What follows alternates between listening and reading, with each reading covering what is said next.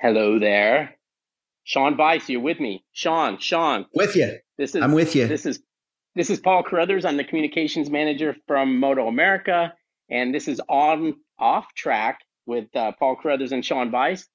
Sean, you're out there in Ohio, and you probably have better weather than we do because it's pissing down rain, and I'm sick of it. My dog doesn't even want to go outside to go to the bathroom. we finally got snow here last Saturday and it's still on the ground. We're getting a little bit more today, but that crazy rain you guys have been getting apparently is coming all across the country and there's supposed to be snow all over the place coming this weekend. So thanks for bringing sending that to us. Not too well, cool. It's just it's just stupid here because you know we're always in a drought. Um, right. Because it it just rains so infrequently, but then when it rains, it just like it just doesn't stop and then this place isn't built for rain and the roads flood and nobody knows how to drive and it's a nightmare. Mudslides? I got sick. Any oh, muds- I think Malib- Malibu's got some because obviously with the fire issues they had that there's there's no brush anymore to keep things together, so the the mudslides get bad too. So the fires kill us in the summer, and then you know you get some rain um, that you hope helps with the fires later, and all it does is uh, is cause mudslides. And now Right. I've got a damn I've got a damn cold.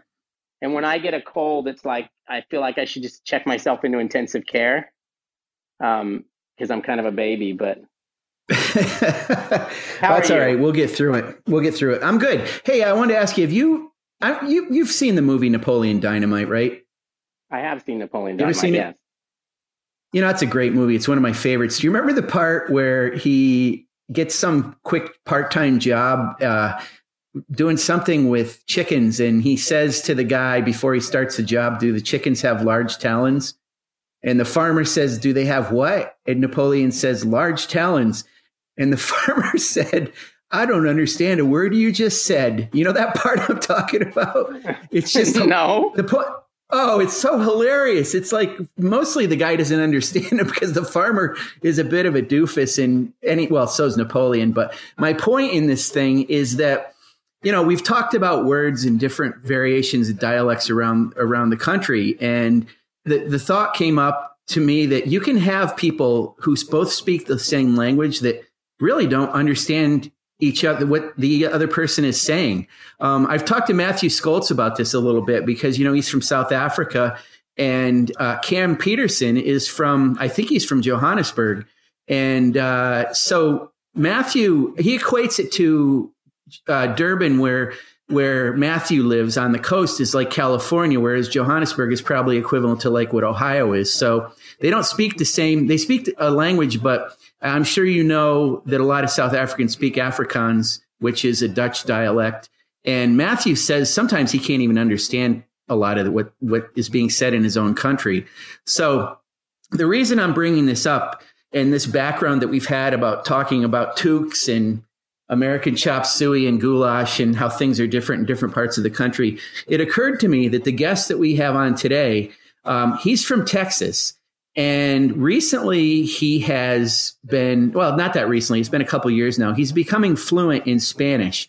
And uh, the one thing I wondered about is for a guy that grew up, well, he didn't really grow up in Texas. He was in Alabama, but you know, he's lived in Texas a lot of his life, and he really is almost completely devoid of an accent. He doesn't sound like he's from Texas or from Alabama, but he's now learning Spanish. And it occurred to me, I wonder if when he goes into bodegas or convenience stores in Texas, whether the Hispanic speaking population there, does he speak to them in Spanish uh, once in a while? And would they even understand it? Because it's like I've heard when Tony Elias talks to Richie Escalante, they understand each other, but not all that well because it's two different kinds of Spanish.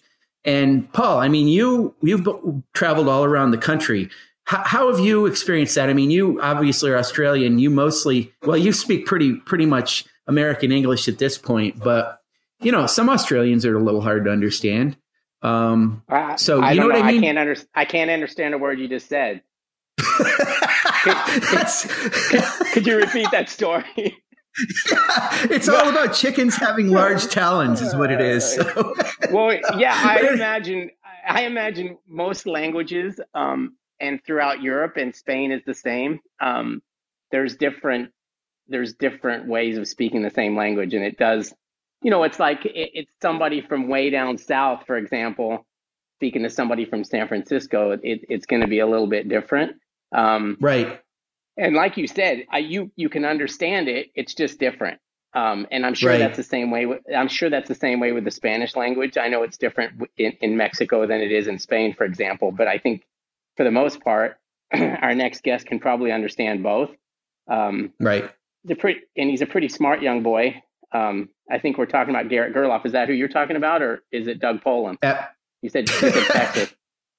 Garrett Gerloff. Yeah, absolutely. Um, Garrett no Gerloff. so um, I'm going to welcome Garrett in in a second. Um, obviously, most of you who listen to uh, this show would, would know who Garrett Gerloff is. He's a two time MotoAmerica Supersport champion.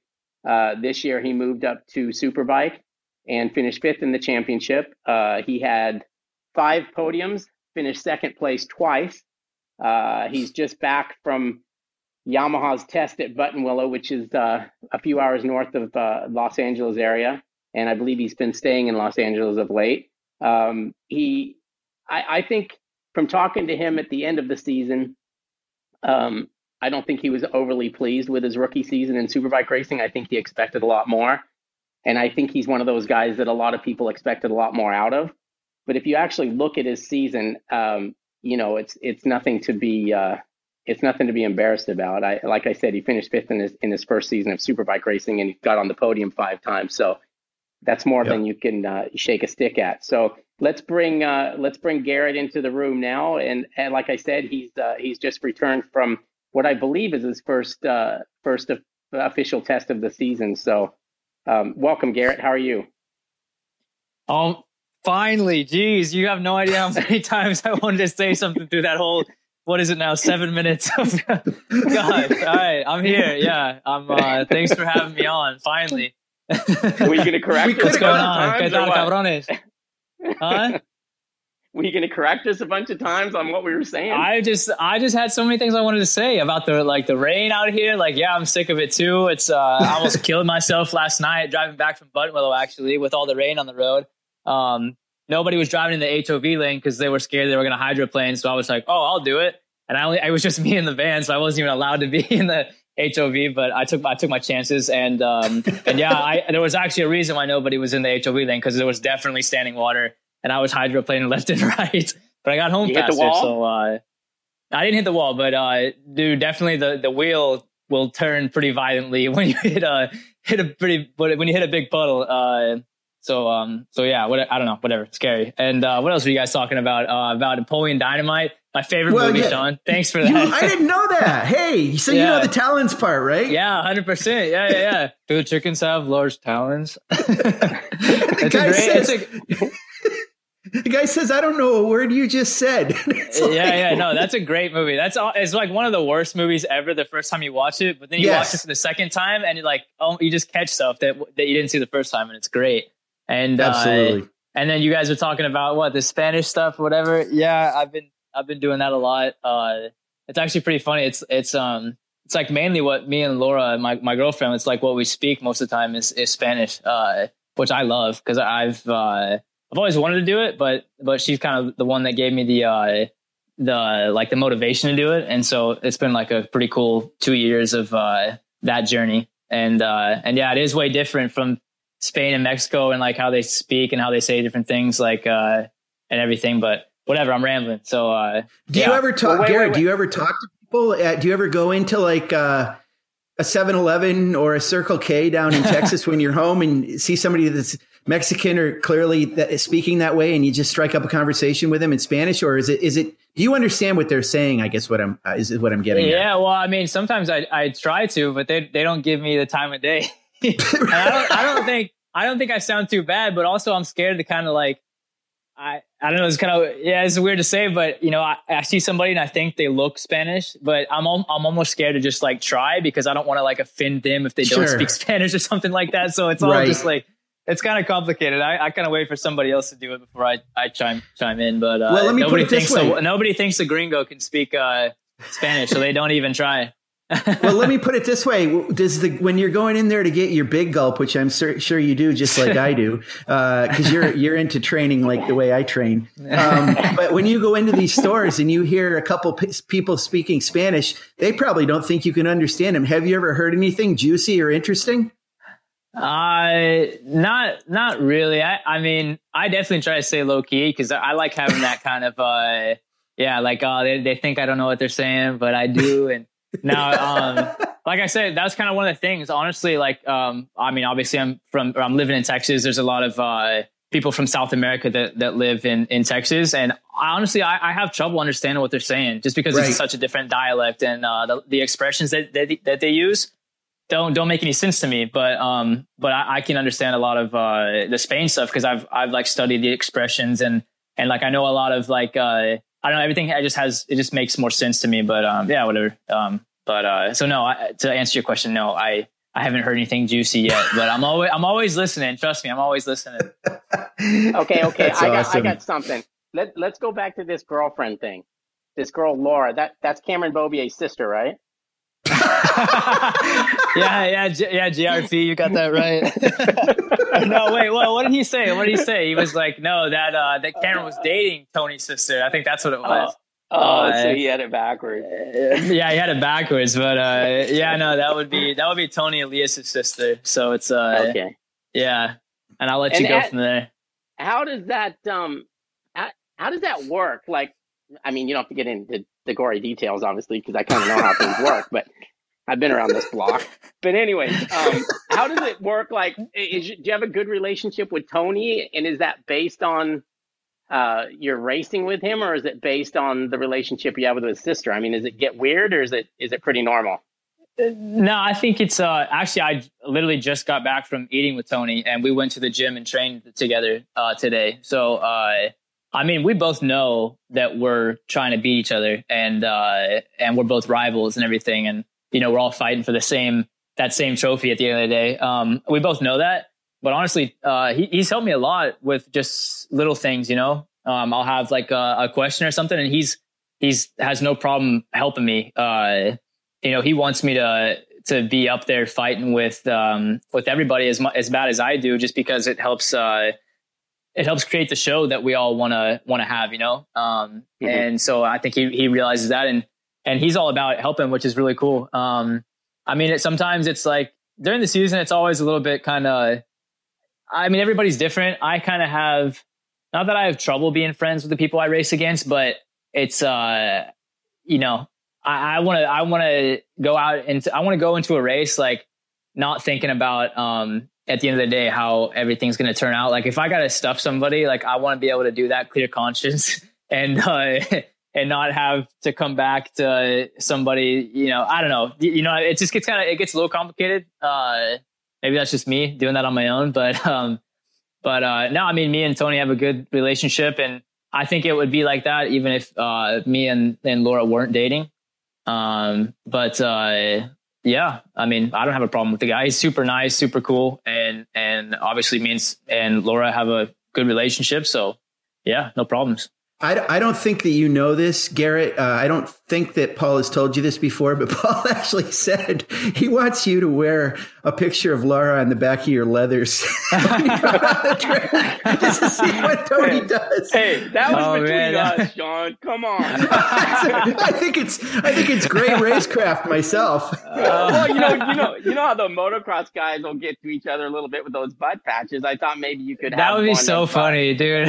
that would be so funny. Jeez. I That'd mean, I think I think first I got to be in front of Tony, so that's that's challenge number one. But def- definitely, right. definitely, uh, that's that's in my new bag of tricks that I think I might have to pull out at some point. So yeah, right, right, I'll be, right I'll be ready.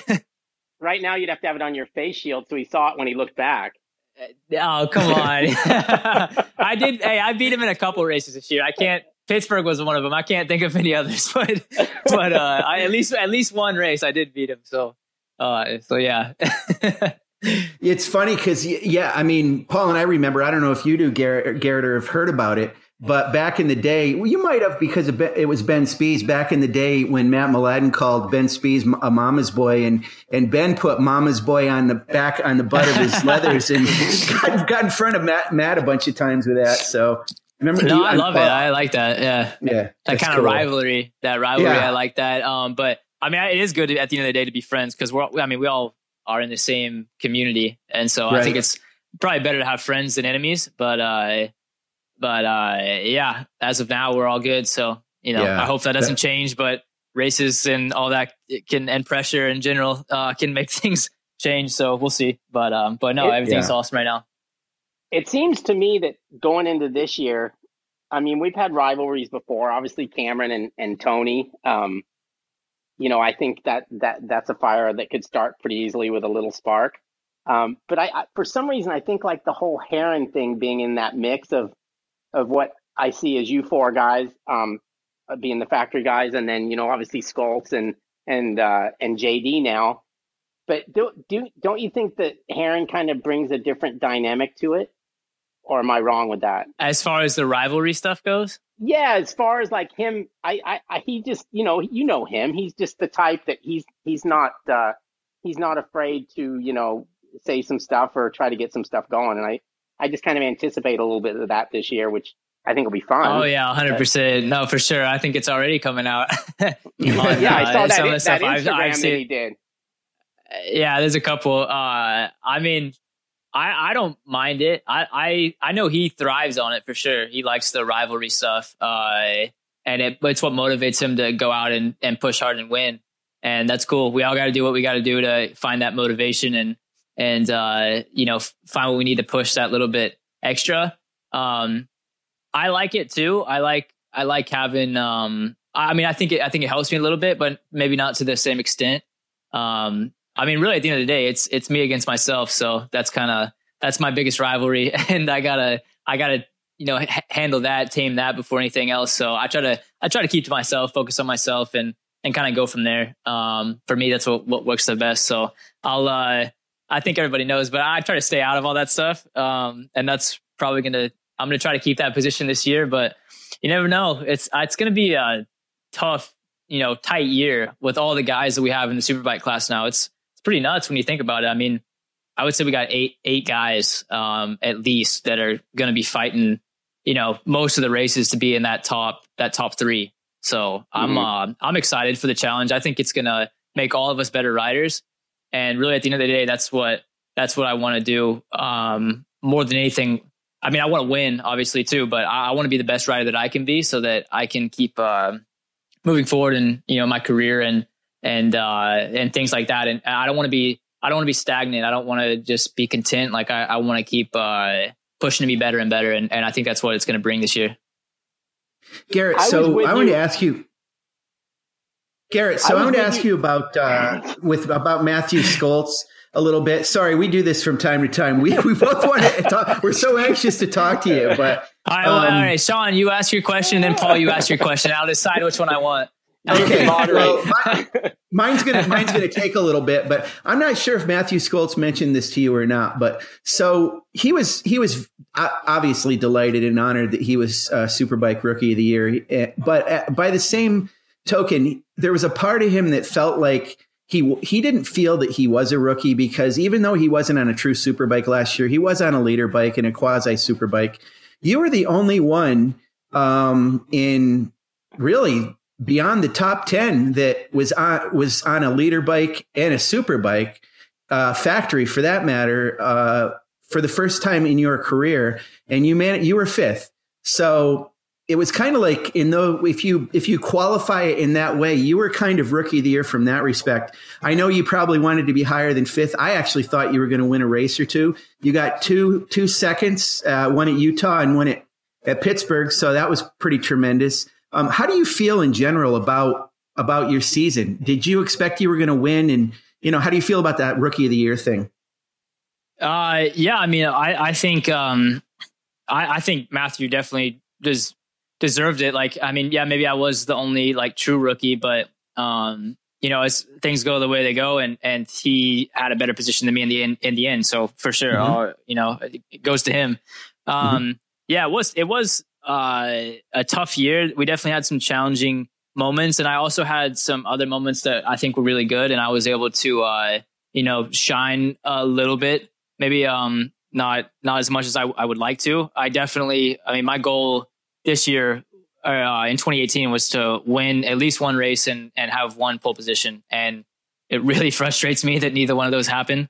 Um, mm-hmm. Second was was nice. It felt like I was kind of making some progress, but it just seemed like uh, every time that I would I would start getting some momentum and feel good. Uh, it's just the, the thousand is not not an easy bike to tame, and right. there's a lot of good good guys, good racers that are around me. So it's uh it's not easy. Every, everybody everything has to be as close to perfect as as possible, and uh, yeah, just it was um it was tough. You know, I would make a mistake and uh, end up going down and having a DNF or or uh, you know just just things like that. Um, so that that was kind of the biggest thing holding me back. I think I had four four DNFs this year, which I've never had in my whole mm. my whole racing career. The most I've the, the every year that I've raced, um, I've finished 100 percent of the races except for 2014 and uh, 16 also. Uh, but I mean, other than those, like I, have never really had a DNF. I've always been able to get back on the bike and at least finish the race. Maybe not mm-hmm. get a good position, but finish the race. And this year, man, I got I got hurt at Virginia. That was two races that I uh, that I missed out on. I had a big crash at Pittsburgh, um, which sucked. I, I, that was one of the weekends that I was feeling really good and felt like I would be able to contend for the uh, you know the top spot. Um, but just just wasn't wasn't meant to be. And then, um, you know, at the last race at Barber, when I, uh, when I made contact with, with Tony, actually, which is kind of funny, uh, mm-hmm. you know, ended up on my head and, and, you know, on this third or second, fourth lap or something like that. So it's just frustrating. I feel like I have a lot of potential. I feel like I have, uh, every, I mean, obviously I have everything that I need. I got a factory bike. I got the same bike that won the championship this year. So there's nothing missing in, in that regard. Just a little bit of, um, experience. There's a lot of, there's a lot of different there's a lot of ways you can go wrong on a super bike. There's so much that you can change. Um, and th- there's so many different ways of looking at something. Like some, a few times this year, we were looking to make, uh, differences in the geometry of the bike and how it is like entering in mid corner, but through the electronics. So just stuff that you would just outside of the box stuff that, that you can do to change the way these bikes work. Um, and it can kind of get, you can kind of get lost. You can get a little bit, uh, it can get complicated, everything. So it's um yeah, just trying to find that that path of simplicity, but also getting the results that that you want. Um, mm. I mean, yeah, like I just got back from a test yesterday from at Buttonwillow, and and uh, nice to get on a bike, and now we're you know going to start putting everything into uh, just get just making everything better. That's that's the whole goal is to make the bike better for me and a little bit more um, a little bit more rideable and yeah, so that's what uh, we got some some new parts this year that I'm really excited about, and I think are going to help me. So yeah, just gonna keep uh, gonna keep going like that because this year I definitely have the same goal as last year, at least win one race and at least have one pole. But I mean, really, I, I want to be right there for the championship. Mm-hmm. So, you know, you ready for me now? but we'll see. Paul, yeah, I mean, yeah, yeah, yeah. If you want to, yeah, come on, Paul. Well, I remember um, I, I think it was probably around the same time of the year last year when I went to Buttonwillow for your first ride on the superbike. I mean, you just went back to Buttonwillow and you had a full year under your belt. It, were you, did you, uh, a year ago, were you overestimating what you thought could happen based on now that you've had that year? Uh, over overestimating like the results that I thought I could get. Yeah, like when when you rode that bike for the first time a year ago, were you like, okay, I'm going to be fine on this thing, blah blah blah, and and and then did you did you suddenly realize how difficult it was and also i mean you got third in your first race and you're like oh are you thinking at that point oh my god this is easy or did you know things weren't no definitely not definitely not easy i mean yeah when i first rode the bike last year i was like damn this thing is uh, definitely a little bit more of a monster than i thought it would be um, yeah it is like you think just 600 to, to 1000 um, yeah it doesn't i don't know for me it doesn't seem like a big jump but I mean, there's almost you know there's a lot there's a lot more horsepower and and the same amount of weight, basically, you know, more or less. So that's a big that's a big change in in uh, how the bike works and everything. And the first time I rode, I was like, man, this is going to be a little bit more difficult than I kind of had imagined, but nothing nothing impossible. Like I, I didn't think that I couldn't do it. I was just like, all right, well, you know, let's get to work and figure out how to make this bike exactly how I want.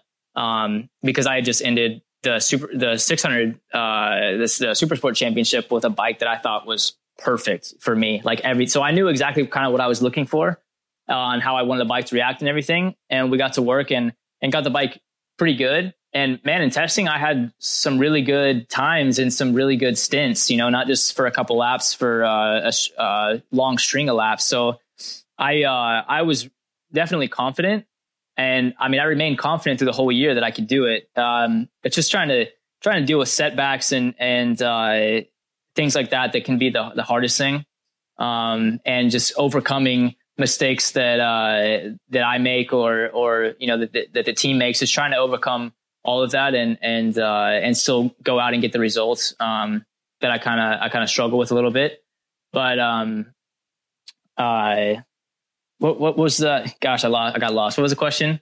Just the I think I think you answered it.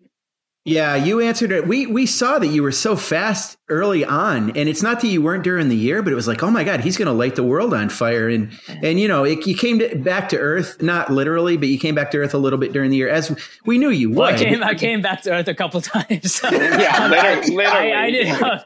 I ended up on the ground a few times. So, right, but I mean, that's a part, that's a part of learning and everything, which, right. you know, I, I get and I got to go through that process. Um, sure. But I mean, for sure. Okay. Yeah. I guess that was one of the things that I missed. Like in testing, everything felt not, not easy, but all of the changes that we made really improve, like improve the bike and how I felt on the bike. So I was like, you know, I just, I just felt like I was on a super steep incline of like improvement.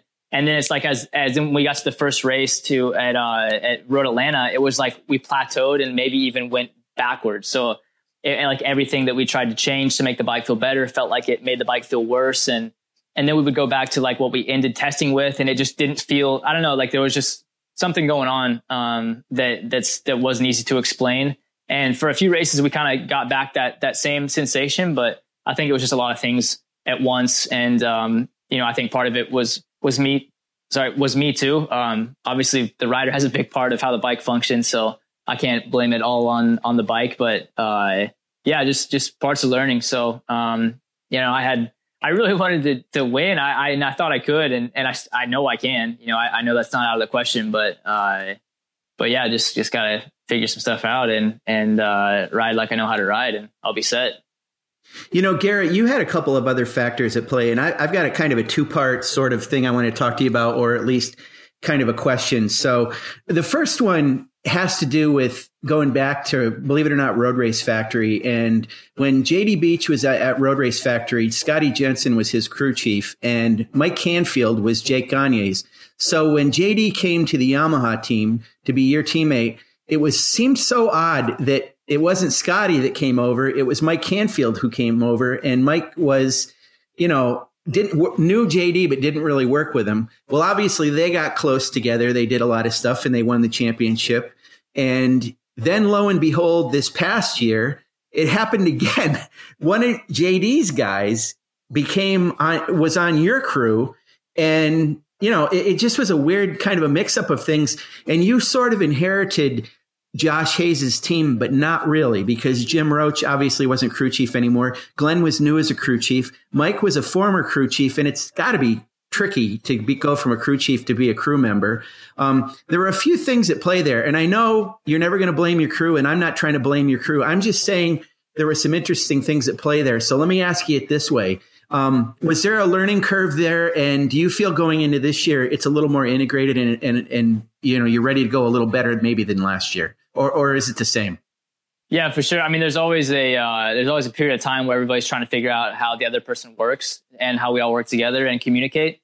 And uh, and so yeah, there's there's always like uh, just an, an amount of time that you got to go through to figure all that stuff out. And and uh, yeah, I, at the you know I, I think we did it pretty fast. And throughout the year, we all we all had good communication. We were able to discuss all the stuff that was going on and how we can keep improving. And but now that yeah now that it's behind us i think we're in a lot better place this year as a starting point than we were last year obviously.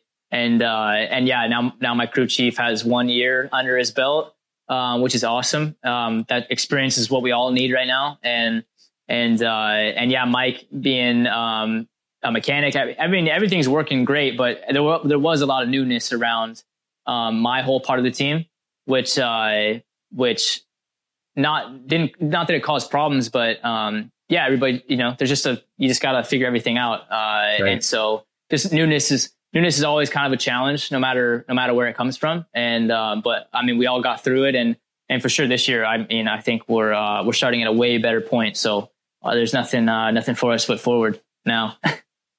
now, the second part of what I want to talk to you about is going back to Supersport again. The the year that um, when you won the championship, uh, your second time and you got the ride on the superbike from that that situation and obviously jd didn't but it all worked out in the end and here he is going to be in superbike again. But let's go back to there.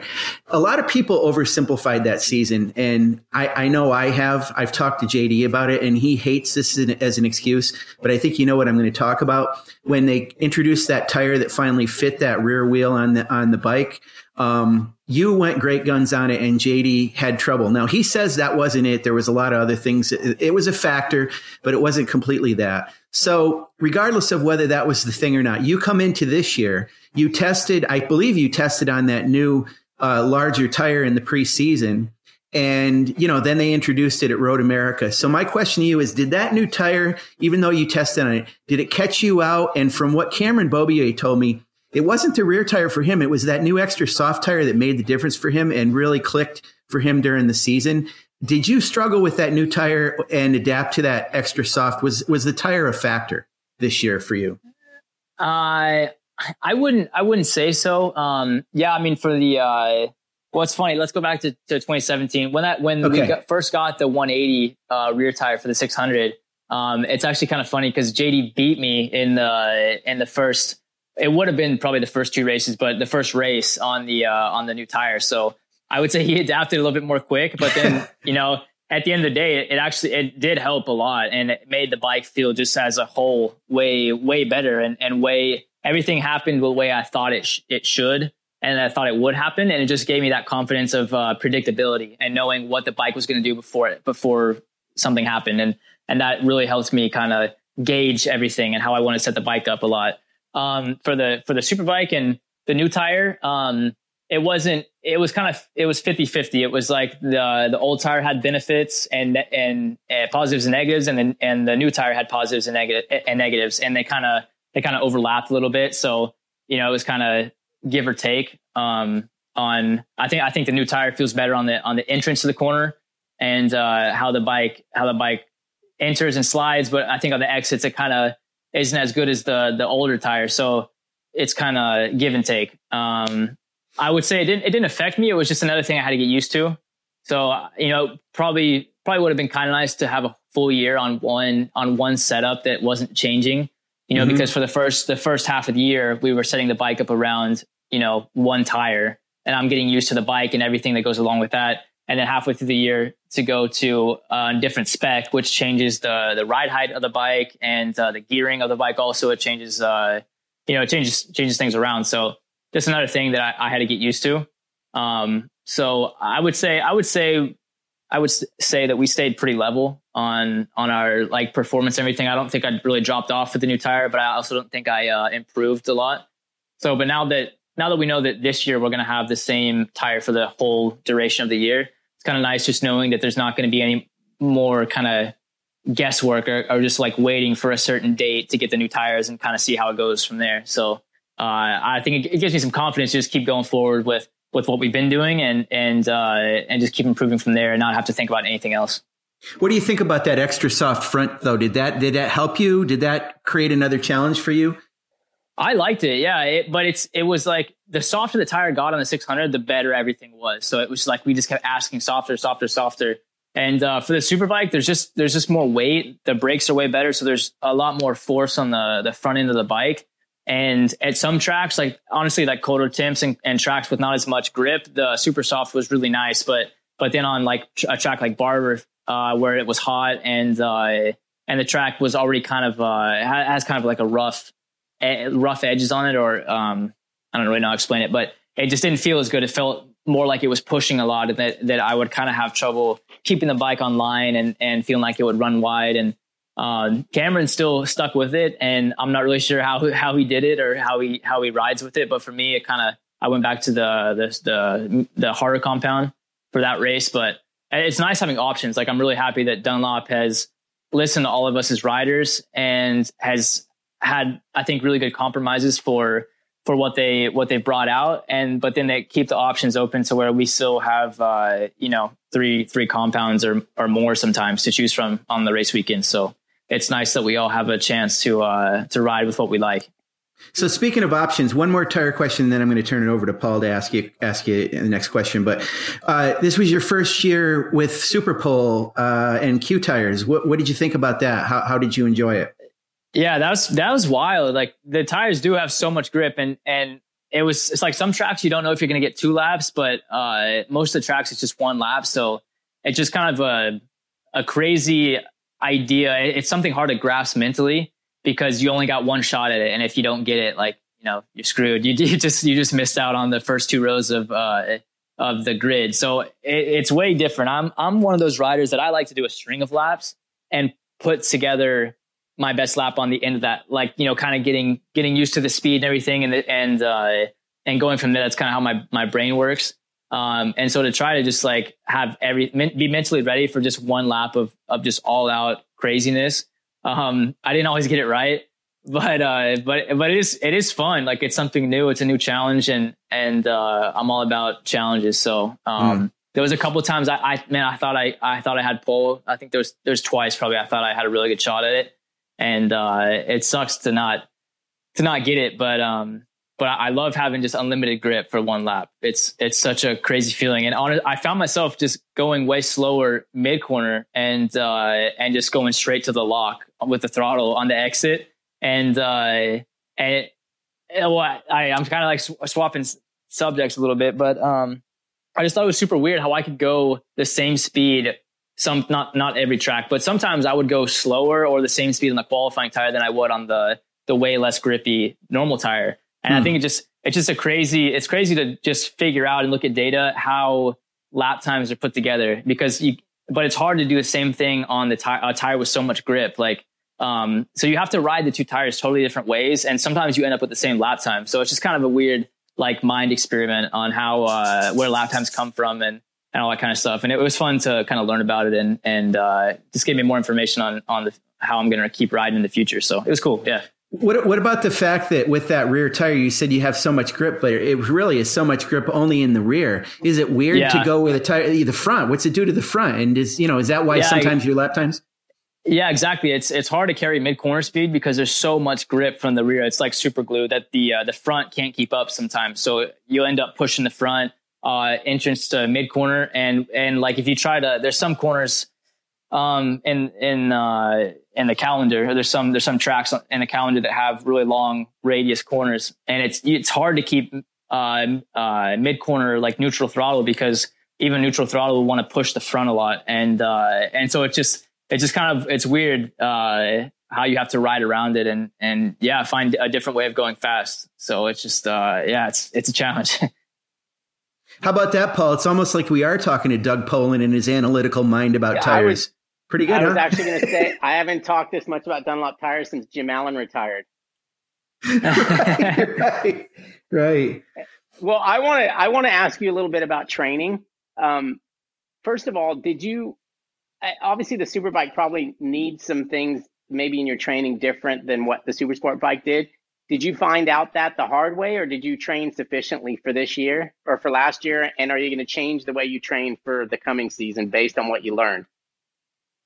I mean i felt good. I felt kind of like i lacked it's it's a weird thing. On if you're fighting the bike you can't train hard enough to uh to last for that 35 minutes. Like if you're fighting the bike for that long you're gonna get tired no matter like what you do. So i mean really the I think that I overtrained a little bit for the 600, and um, that that helped me on the super bike because um, I never felt like I was really lacking for anything. But for sure, when I when I was fighting the bike over last year, and I was kind of having problems just getting the bike to do what I wanted it to, it got tiring, you know, for sure. But but then we would go to a, a different track where everything seemed to click and work better, and I was able to be a little bit more relaxed, and and the bike would do what I wanted to do, and man, I felt like I could ride for two hours and not stop.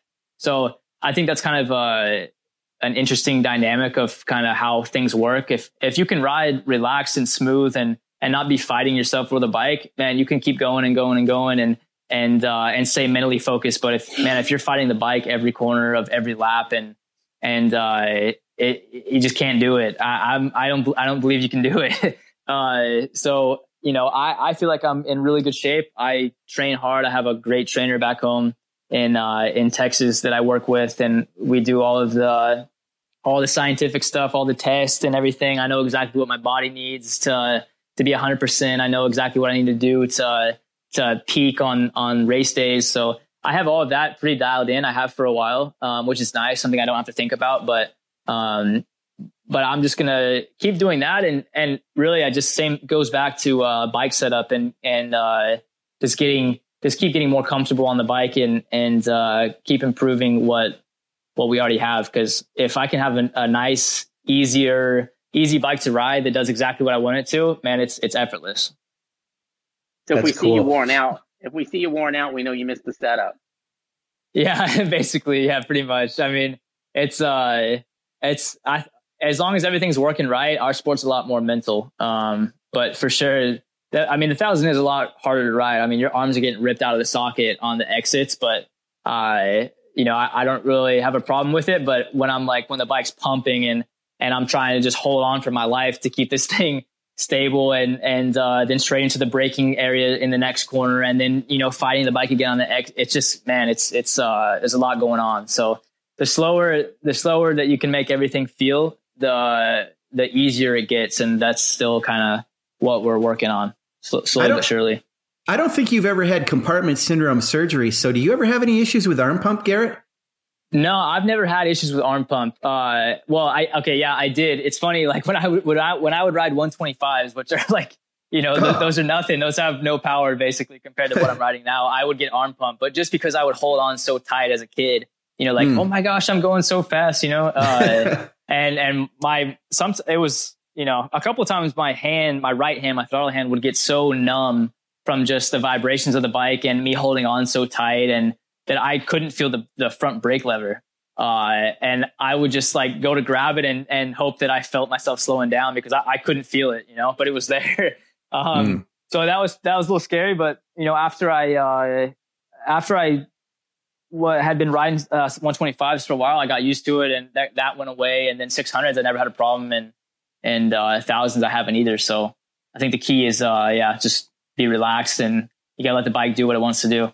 You know, Gary, you you ride a lot of moto. I know you ra- you ride at Three Palms quite a bit down in Texas, and you know I, I worry about it. I got to tell you because they're the devil's playthings to me. I mean, gosh, you know, you got Jake Jake Gagne broke his tib fib is is in a cast. You know, Josh Hayes had some issues. Scott Russell had a big off. It happens to all you guys. You train on dirt bikes, but there, it seems like that's where you get hurt. Um, but you do it, do you, and you like it. Apparently, you you don't you you don't flat track for training too much, do you? I I would flat track a lot more if there was uh, more places to do it. Uh, it's hard to find a place. A lot of tracks are privately owned, so you kind of have to know the owner to to be invited and stuff. And uh-huh. and uh, I, I've been to a couple really good ones but I, I, don't really like going in a circle. There's um, I, would rather do a TT. I'd rather do a TT track when those don't really. There, there's not too many out there to just go to on the on every day or the weekend. So that's that's kind of the reason why I don't flat track as much as I would like to. Um, I think I think a TT dirt track where you're using the front brake and everything is super super similar to what we do on uh, on the road race bike. So yeah, I think it's key. I just am still trying to figure out a place to do it consistently. So that, I mean, the easiest thing for me is, yeah, just to go to a motocross track because they're open all the time, every day. And, uh, and, you know, you pay 25 bucks or whatever and you get in and you can do, you can ride as much as you want. So economically it makes sense. And, uh, and you're on a bike at the end of the day, which I think is important. For sure. It's a little, it's a little sketchier than, than, yeah, probably flat track or, um, you know, I, I think everything's relative. Everything has a danger factor to it. If there's, sure. if there's a jump that, if there's a jump that I don't feel comfortable on, uh, or that I'm not that I don't feel like I'm gonna be able to do it. Like I just don't do it. You know, I, I don't let anybody tell me that I need to do it or that I'm not fast unless I do it. Like, hey, if I don't if I if I don't feel comfortable, like I'm just gonna do the stuff that I do feel comfortable with and and uh, and work on some technique stuff and just feeling more comfortable on uh, on the bike and doing you know a moto and getting that that fitness aspect in also.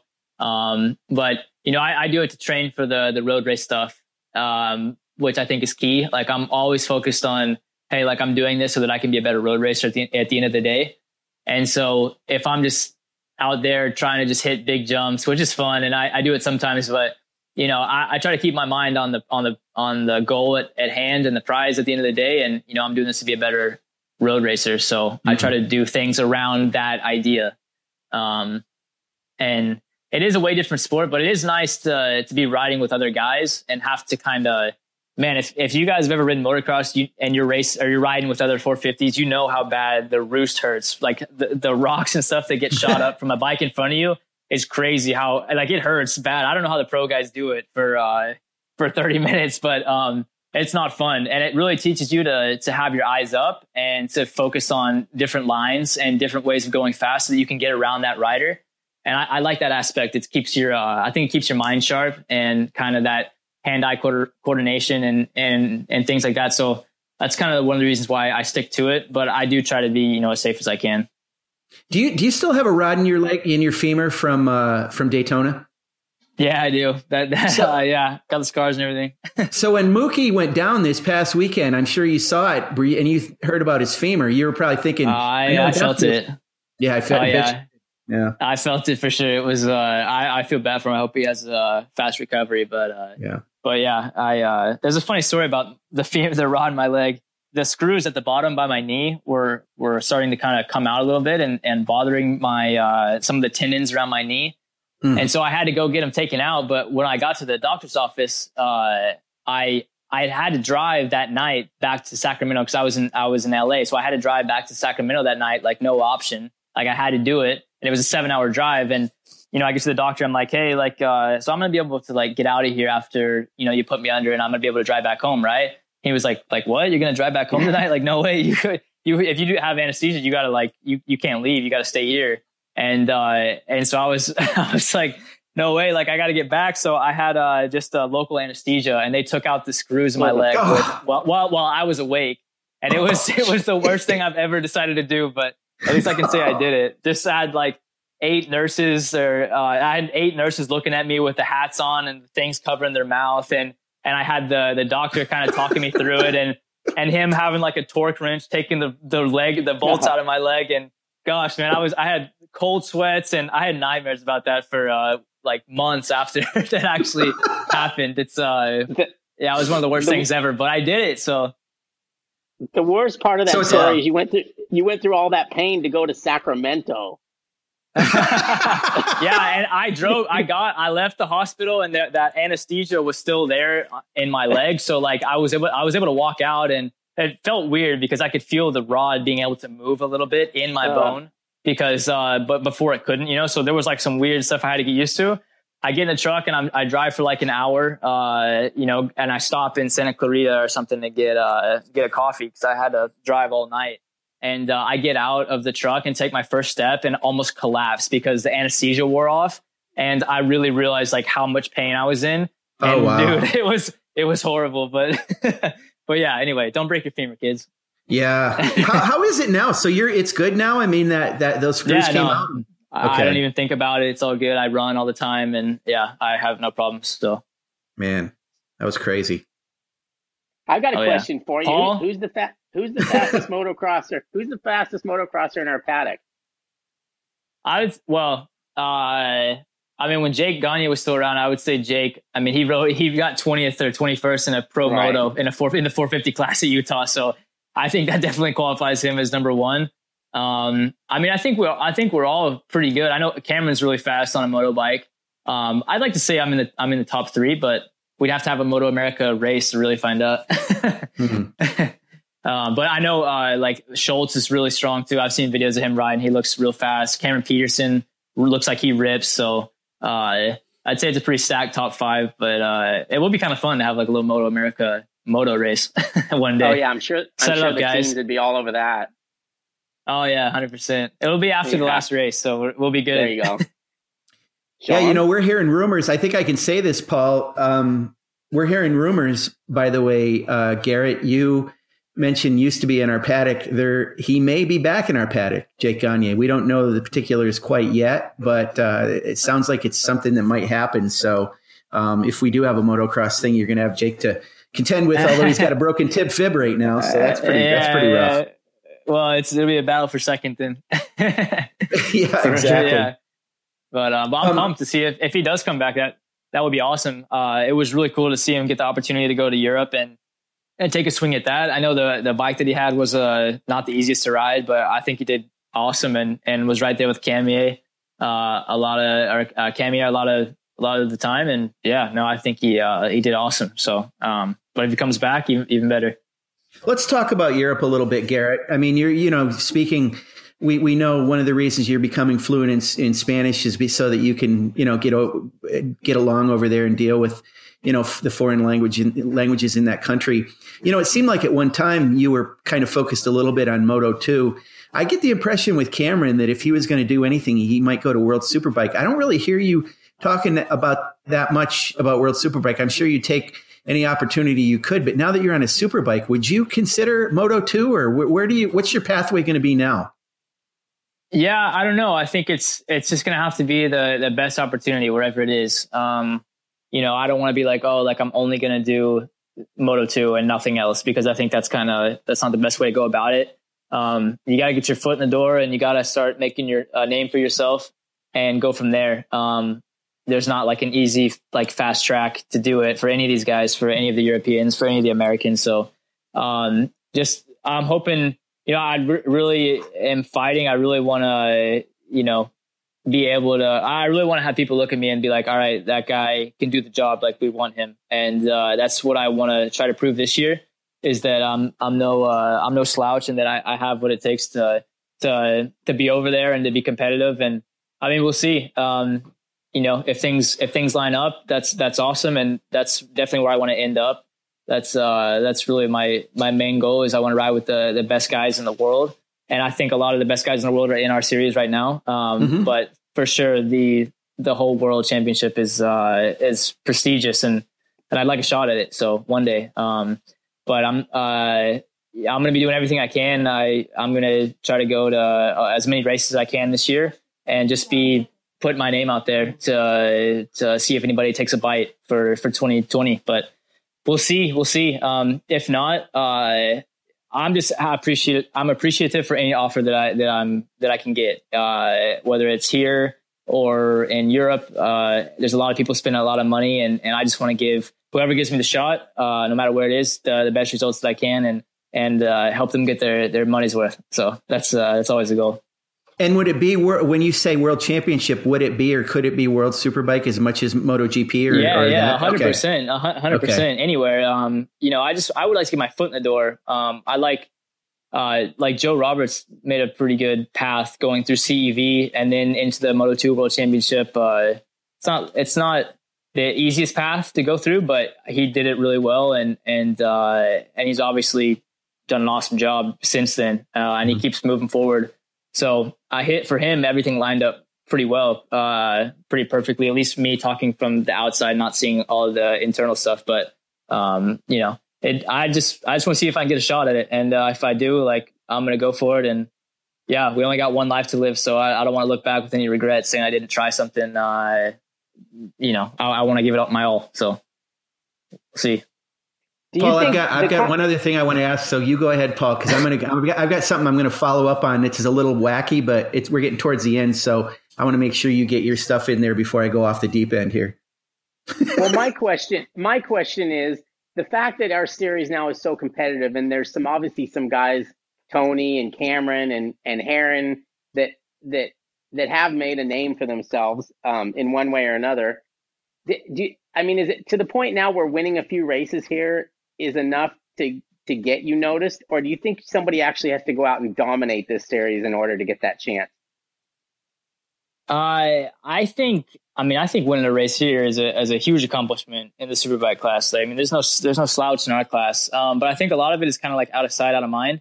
So um, you know, if if there if guys in Europe and teams in Europe aren't constantly seeing what's going on over here, it's just kind of it's not really thought about. So um, I think in I think in general it's going to have to be somebody willing to take a risk and and uh, to go over there and, and just start kind of from zero and and make. I, I know for sure Joe Roberts doing what he's doing. Um, I think is helping us, uh, you know, in a way, get get Americans' names out there. But um, yeah, there's no there's no one way one way to do it. So it's just kind of you know how everything lines up and if it lines up. But uh, I'm gonna be doing the, everything I can to make sure it does.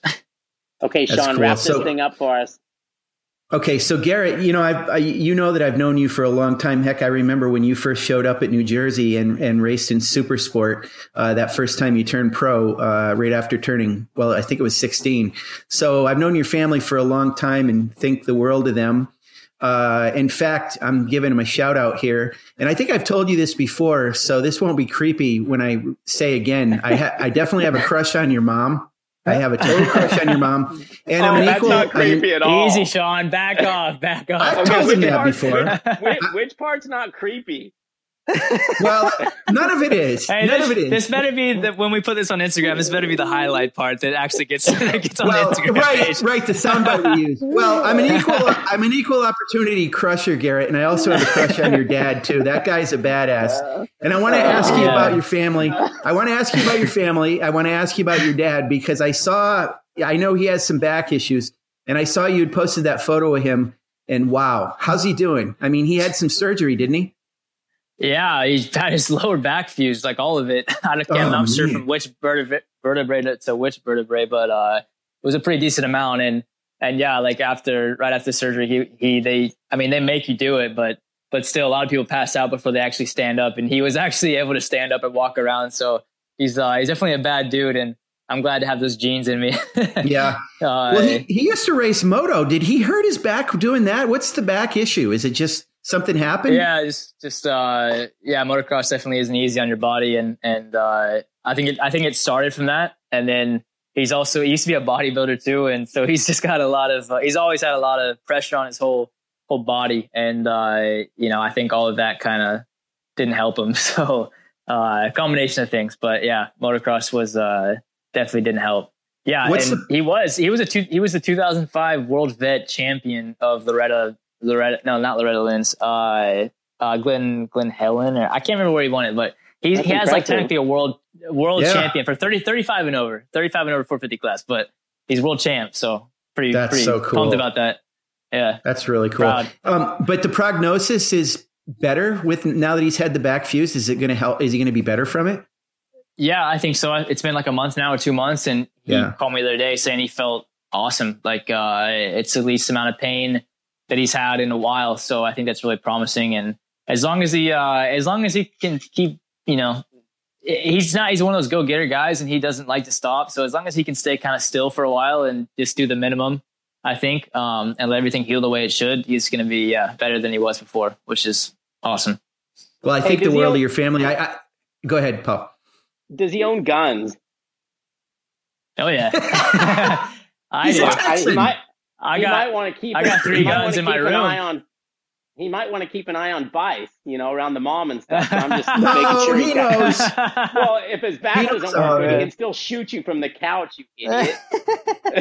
it's it's funny. I think I think oh, Garrett. Know, I, I, think Garrett knows that first year that he won the championship.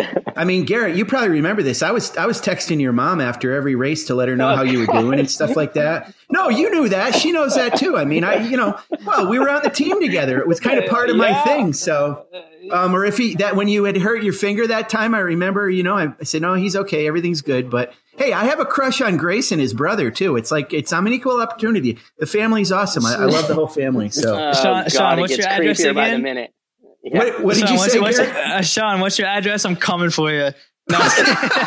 Some, somewhere, somewhere in, in the in the land of Ohio where the banjos play on the porch. Let me just say that. I, I just, oh, Sean, man. did you did you ever think you'd get to the age where you had crushes on racers' moms? Um, I. I I kind of I get crushes so easily on all kinds of people, but yeah, um, but she's just cut, cool. Cut. I mean, Garrett, Garrett Garrett knows his mom's super cool. He knows that, so yeah, and sure. You're cool. You're cool too, Sean. I, All right, thanks. On that on right. that note, before you guys start hugging, um, let's put an end, let's put an end to this. And Garrett, thanks for joining us. Um, I know we caught you on a pretty good day because it's raining. There's probably not a lot else you can do, but thanks for coming on the show. Yeah, you and, trapped uh, me. we'll have you back again. Um, you're always a good guest. and a good interview. So thanks for that. And uh, Sean, I don't even know what to say to you anymore. God, get I'm ready! Scared. Get I'm, ready for next week's story. yeah, it's, it, it's just yeah. I'm just worried that one day we're gonna yeah, have to yeah. share a room. I can see the oh, headline now. I can see the, the headline now. Texas man goes to Ohio and, and shoots down. Uh, yeah. Uh, yeah, no, I'm just messing with. Especially with those a- Colt 45s that, that Garrett Willis gave you a couple years ago with the holsters. I hope they were fake. Those things were scary, I'll tell you. Yeah, no, they were fake. That was just that was cool. That was a nice touch, wasn't it? That that was very cool. Yeah, it was, yeah. Re- it was really cool. Okay, yeah. thanks you guys and uh, thanks to our listeners and however you choose to listen to your podcast, make sure you sign up for ours and uh, and those good little companies will notify you when the when the show's up and ready to go. So Sean, I'll talk to you next week. And Garrett, I'm sure I'm going to run into you here pretty soon. Oh, yeah. Sounds great. great. Well, thanks a lot, guys, for having me. Uh, thanks to everybody that supports me and that's, that's uh, been behind me through this whole journey. And uh, yeah, looking forward to better things this year. Um, and yeah, if you follow MotoAmerica on Instagram and Twitter and all that stuff, and follow me at Garrett Gerloff, Instagram, Twitter, all the good stuff. And uh, and yeah, see you guys soon. All right, Thanks, good Garrett. boy. Thank you. Bye.